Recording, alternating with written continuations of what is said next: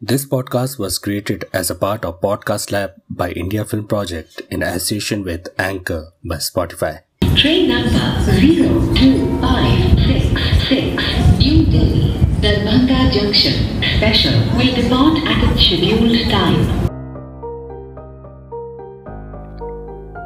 हर रोज ढाई करोड़ यात्रियों को एक जगह से दूसरी जगह ले जाना प्रतिदिन लगभग 30 लाख टन की माल ढुलाई एक लाख तेईस हज़ार किलोमीटर से भी ज़्यादा का विशाल और जटिल नेटवर्क साढ़े सात हज़ार से ज़्यादा लगभग स्टेशन और विश्व के सबसे बड़े रेलवे नेटवर्कों में से एक, जो पूर्व से पश्चिम और उत्तर से दक्षिण तक भारत को एक सूत्र में बांधती है, वह है भारतीय रेल।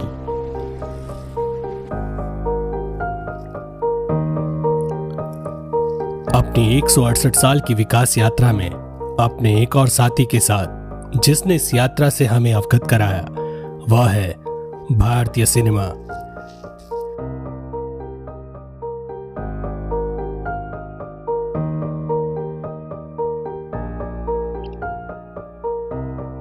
इतिहास, रोमांच, रोमांस, ट्रेजेडी। और अन्य समसामयिक एवं काल्पनिक घटनाओं को भारतीय सिनेमा ने बड़े ही बारीकी के साथ प्रस्तुत किया है। हे, हेलो, नमस्कार दोस्तों। भारत एक खोज पॉडकास्ट में आपका स्वागत है। मैं हूँ आपका दोस्त हरीश। दोस्तों, आज के इस एपिसोड में मैं आपको ले चलूँगा एक ऐसे सुहाने सफ़र पर, जिसे हम सभी ने कभी ना कभी और किसी न किसी रूप में अनुभव किया होगा। जी हाँ दोस्तों मैं बात कर रहा हूँ भारतीय रेल की, जो केवल एक वाहन नहीं अभी तो एक जीता जागता किरदार है।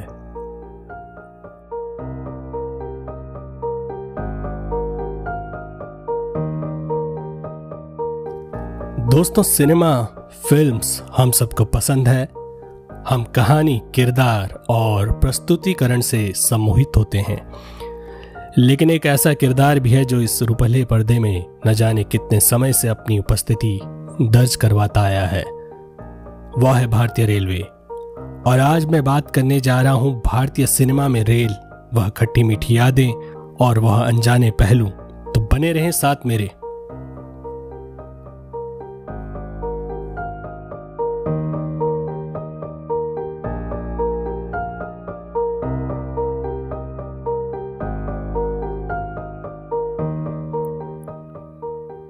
दोस्तों, इससे पहले हम आगे बढ़े। मुझे लगता है आज का किरदार, यानी भारतीय रेलवे, अपनी ऐतिहासिक पृष्ठभूमि की एक संक्षिप्त झलक का हकदार है। भारत में भी रेलवे का सफ़र उतना ही उम्दा है जितना कि भारतीय सिनेमा। विश्व के संदर्भ में जब बात आती है तो पहली पायलट टेस्टिंग, ब्रिटेन के स्टॉकटन एंड डार्लिंगटन के बीच पहली रेल चली।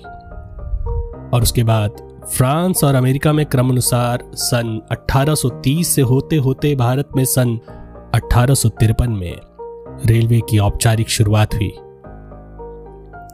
दोस्तों, इसी के साथ एक और तथ्य मैं आप लोगों के साथ साझा करना चाहता हूँ। अक्सर लोग इस प्रश्न पर कि पहला रेल का स्टीम लोकोमोटिव या भाप इंजन के जनक कौन थे? इस पर ज़्यादातर लोगों का उत्तर होता है कि जेम्स वॉट। ये एक त्रुटिपूर्ण जानकारी है। सत्रह में जेम्स वाट ने स्टीम का इंजन बनाया था, जिसमें कुछ तकनीकी बदलाव के साथ जोसेफ कुगनू और रिचर्ड ट्रेवेथिक ने इसमें कुछ और संशोधन करे। 1801 में ट्रेवेथिक ने एक स्टीम युक्त गाड़ी बनाई, जो सड़क पर दौड़ सकती थी। वर्ष 1823 में जॉर्ज स्टीफेंसन ने पहला वास्तविक स्टीम लोकोमोटिव बनाया, जो आज के स्टीम लोकोमोटिव से हूबहू मिलता जुलता था। तो दोस्तों, जेम्स वॉट ने भाप का इंजन बनाया जबकि स्टेफेंसन ने लोकोमोटिव। फ़र्क यह है दोस्तों, इंजन एक स्थिर स्थान पर रहता है। तकनीकी भाषा में अगर बात करें, जबकि लोकोमोटिव का अभिप्राय है मूवमेंट। तो आशा करता हूँ दोस्तों, आपकी ये जानकारी पसंद आई होगी। अब बढ़ते हैं अपने अगले पड़ाव पर। जी हाँ दोस्तों, मैं बात कर रहा था भारतीय रेल और भारतीय सिनेमा के अटूट संबंध का। दोस्तों, भारतीय सिनेमा में बॉम्बे टॉकीज की मशहूर फ़िल्म अछूत कन्या वर्ष 1936 में आई, जिसके मुख्य किरदार थे अशोक कुमार और देविका रानी। इस फ़िल्म के एक दृश्य में नायक द्वारा प्रेम प्रस्ताव ठुकराने पर नायिका अपना जीवन समाप्त करने के लिए रेलवे ट्रैक पर जाती है। यह फ़िल्म ब्लैक एंड व्हाइट थी और आज़ादी से पहले की फ़िल्म थी और इसी फ़िल्म से शुरू होता है भारतीय रेल का रूपहले पर्दे पर आगाज़।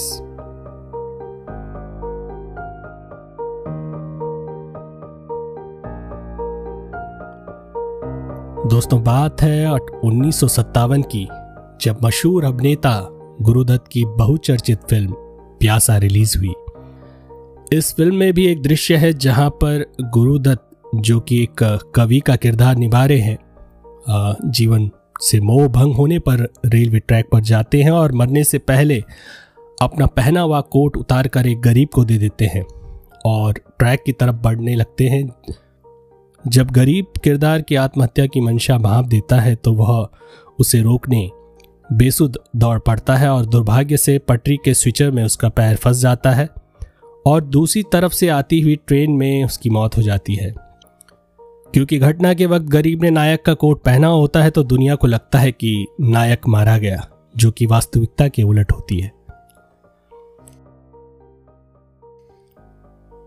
दोस्तों, भारत की आज़ादी से पहले भारत में लगभग तीन हज़ार रेलगाड़ियाँ चल रही थी और उस समय ट्रेन में चार क्लासेस या श्रेणियाँ होती थी। प्रथम, फ़र्स्ट क्लास, द्वितीय, सेकेंड क्लास, इंटर और तृतीय या थर्ड क्लास। और इसी प्रकार बर्थ भी, जैसे कि थ्री टीयर टू टीयर और कुर्सीयान या कहीं चेयर कार दोस्तों, वर्ष 1947 में भारत आज़ाद हुआ। स्वाभाविक था, नई रवानी थी और फ़िल्में भी उसी अनुरूप थी। देशभक्ति के जज्बे से ओतप्रोत। उस दौर के फ़िल्म निर्माताओं की पहली पसंदीदा विषय था देशभक्ति और फ़िल्मों का निर्माण होने लगा। इसी विषय पर बनी फ़िल्म जागृति, जो सन उन्नीस सौ चौवन में रिलीज़ हुई। जिस फ़िल्म का यह गीत आज भी उस ताजे फूल के समान है। यह गीत विशेष रूप से एक रेल कोच के भीतर फिल्माया गया।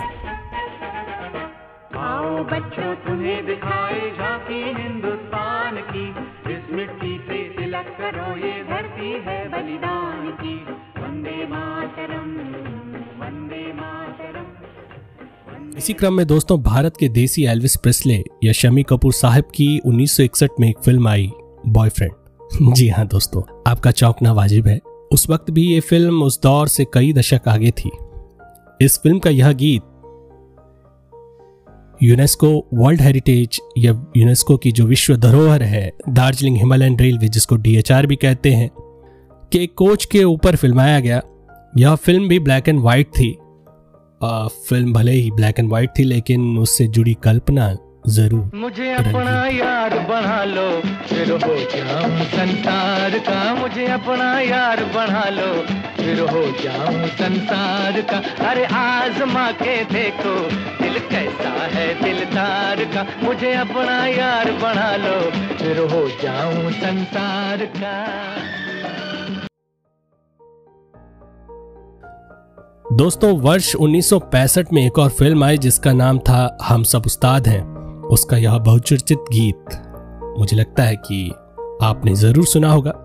प्यार बांटते चलो, हे प्यार बांटते चलो, प्यार बांटते चलो। क्या हिंदू, क्या मुसलमान, हम सब हैं भाई भाई। प्यार बांटते चलो, प्यार बांटते चलो हे। मुझे पूरी उम्मीद है यह किरदार अब आपके जहन में और गंभीरता और सटीकता से उतर रहा है क्योंकि मेरे सपनों की रानी कब आएगी तू? आए रुक मस्तानी कब आएगी तू? बीती जाए जिंदगानी कब आएगी तू? चलिया तू चलिया।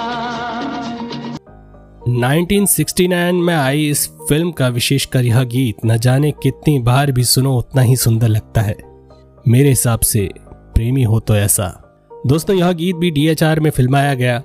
सुपरस्टार और लव के पर्यायवाची राजेश खन्ना, जिनको प्यार से काका भी कहते हैं, और नायिका शर्मिला टैगोर पर फिल्माया गया यह अद्भुत गीत, पहाड़ियाँ, सब एक अमिट छाप है। कुछ याद आया दोस्तों? सदाबहार फ़िल्म शोले, जिसकी शुरुआत होती है ट्रेन डकैती के एक सीन से। जितनी बार देखो मन नहीं भरता। उस दौर की फ़िल्म, जब सीमित टेक्नोलॉजी और लॉजिस्टिक्स थे, तब भी अजूबा। इस फ़िल्म की खास बात है दोस्तों, यह डकैती वाला सीन का जो फिल्मांकन है, वो बॉम्बे पूरे ट्रैक पर हुआ। और इसको फिल्माने में काफ़ी मेहनत लगी।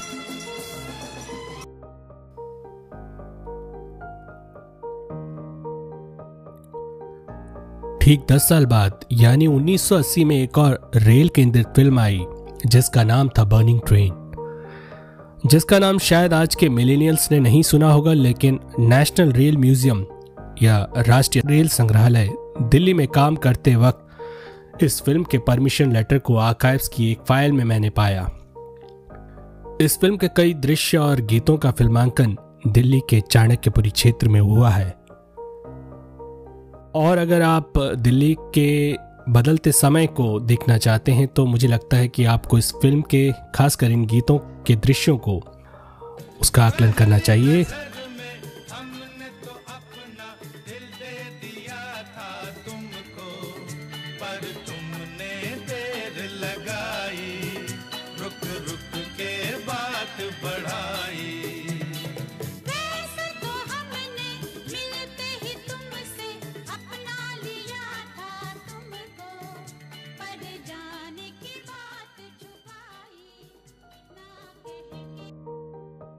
इस फ़िल्म का दोस्तों एक क्लाइमेक्स सीन है जो, जिसमें एक इंजन इस्तेमाल हुआ है।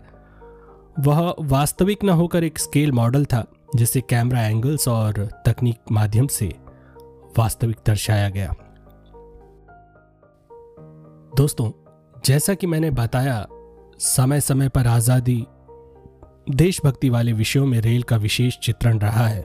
वर्ष 1982 में ऑस्कर से सम्मानित फ़िल्म गांधी आई, जिसमें अभिनेता बेन किंग्सले ने गांधी जी की भूमिका निभाई। इस फ़िल्म में भारत और दक्षिण अफ्रीका में जो ट्रेन के दृश्य दर्शाए गए हैं, वो दरअसल एक ही ट्रेन के दो हिस्से थे। दक्षिण अफ्रीका का परिवेश दिखाने के लिए या उसका लैंडस्केप दिखाने के लिए हरियाणा के निकट के एक स्थान को चिन्हित किया गया, जिसको बाद में वीएफएक्स के माध्यम से दक्षिण अफ्रीका के सेट के रूप में बदला गया। पूरे ट्रेन के दृश्यों में फिल्मांकन को करने में टीम को लगभग छह महीने लग गए। दोस्तों, हमारे किरदार रेल में केवल देशभक्ति या रोमांस ही नहीं, बल्कि आपको भीतर से झकझोर देने वाली भावना भी है। उन्नीस सौ तिरासी में आई राष्ट्रीय पुरस्कार से सम्मानित फ़िल्म सदमा का क्लाइमेक्स सीन, जहाँ नायक कमल हसन श्रीदेवी को उन दोनों से जुड़ी यादों को याद दिलाना चाहता है, लेकिन नायिका अपनी पुरानी यादाश्त भूल चुकी है। यह दृश्य इतना मार्मिक है कि आप बारिश नायक और ट्रेन के दर्द को महसूस कर सकते हैं। हल्का फुल्का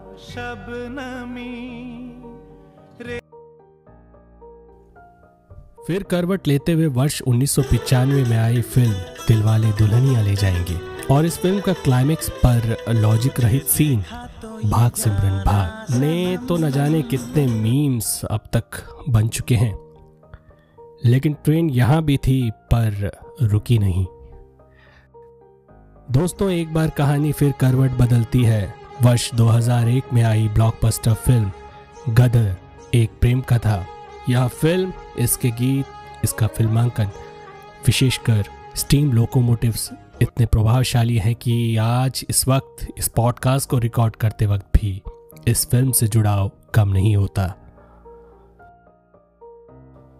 दोस्तों, वर्ष 2001 से अब तक कई फ़िल्मों में रेल का एक किरदार के रूप में फिल्मांकन हो चुका है। उदाहरण, Jab we met, Chennai express, wanted, gangs of Wasseypur, Rang De Basanti slumdog millionaire, Sultan न जाने क्या क्या फेरिस्त बहुत लंबी है और सबका उल्लेख करना संभव नहीं है।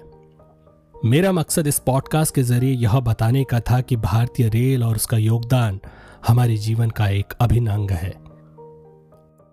व्यक्तिगत तौर पर मेरा यह मानना है कि विश्व में नदियों के बाद यदि कहीं किसी संस्कृति का सृजन हुआ है, वह रेलवे के बदौलत है।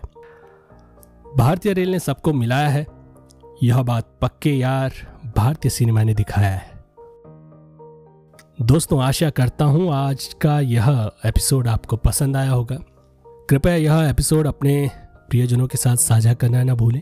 लाइक शेयर कमेंट और रेटिंग का मुझे इंतज़ार रहेगा।